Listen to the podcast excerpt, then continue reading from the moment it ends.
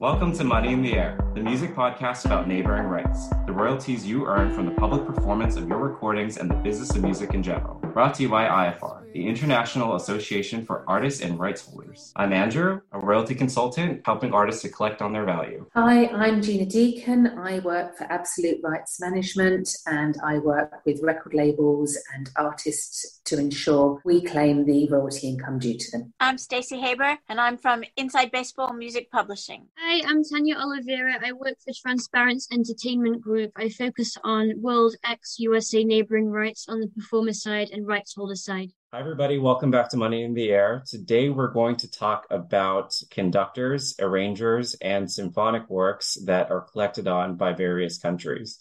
And today, I have back with us, I have myself, Andrew, and Tanya to discuss how conductors will get paid off of neighboring rights. So, Tanya, what situations or what countries, rather, are those that collect on neighboring rights specifically for conductors? That's a great question. And the good news is that it's most of the world. So Brazil pays at a non featured rate, ACTRA in Canada pay as well. It depends on the genre in Canada, if it's classical or not classical.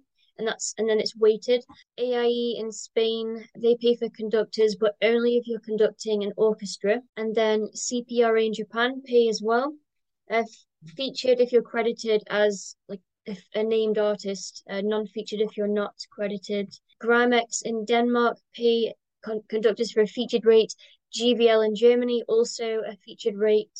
Nuovo IMAIE in Italy, they pay if you've conducted an orchestra, the same situation as Canada. Also, PlayRight in Belgium if you're conducting classical orchestras. And then PPL in the UK and SENA in the Netherlands, they don't explicitly talk about conducting an orchestra. They do pay conductors at a non-featured rate. And it's quite easy to claim, by the way. It's easy enough to claim you were conducting at, at these different societies, whether you're claiming on a portal or you're inputting it in their repertoire uh, spreadsheets.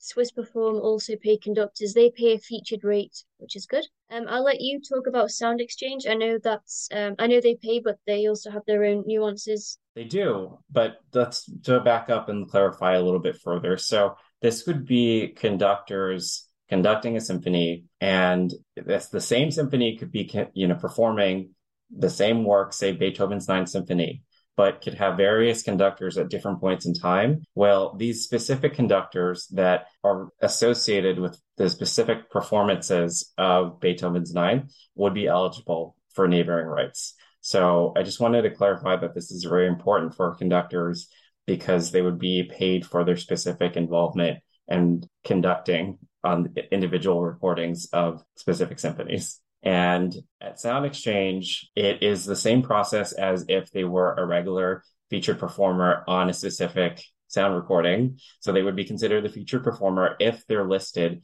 as, say, Leonard Bernstein conducts the New York Philharmonic, then Leonard mm-hmm. would be eligible for featured artist royalties as well as non-featured if they're not listed. So in those cases, you would go to the AFM SAG-AFTRA distribution fund and there's a specific amount of royalties that is allocated to session musicians of symphonic works.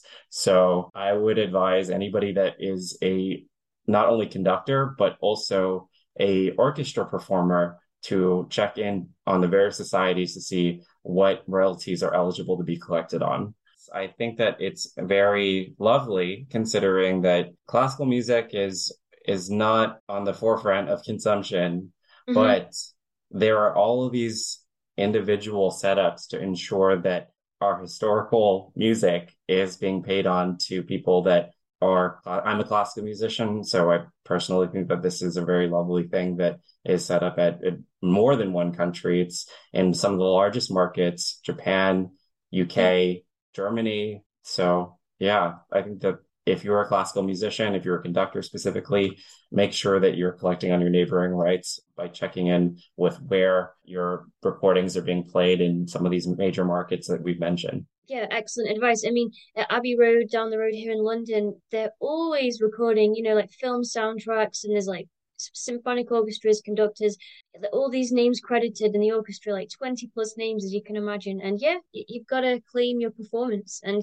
the conductor has to as well. And yeah, you'll get your royalties because there are big markets, as you say, there is usage, and there are dedicated classical radio stations out there. And it's a smaller amount of musicians that mm-hmm. need to be paid from these performances. So I would assume that it could be larger than the general pop and pop pool of non-featured musicians because the amount of royalties that's allocated is probably maybe just as big but less musicians to pay out yeah there it's never going to just be a one-time payment for your contractual work i mean there in most cases are going to be some type of residual or royalty associated with your your work so if you're a musician, you're a classical musician, you will be eligible for symphonic, but also with audiovisual as well. If it's been recorded in a film, for example, then that would qualify as well for audiovisual. Yeah, that's a good point. There's less people slicing up that pie in the classical world. And I remember seeing the same names cropping up, especially at Abbey Road sessions. You know, the cellist, the bassoon player coming up time and time again. So, yeah, Thank you for listening. And if you're not already a member, please go to www.iafar.co.uk. That's I A F A R dot co.uk. Or if you have any questions that we haven't answered, info at iafar.co.uk. See you next week. Bye.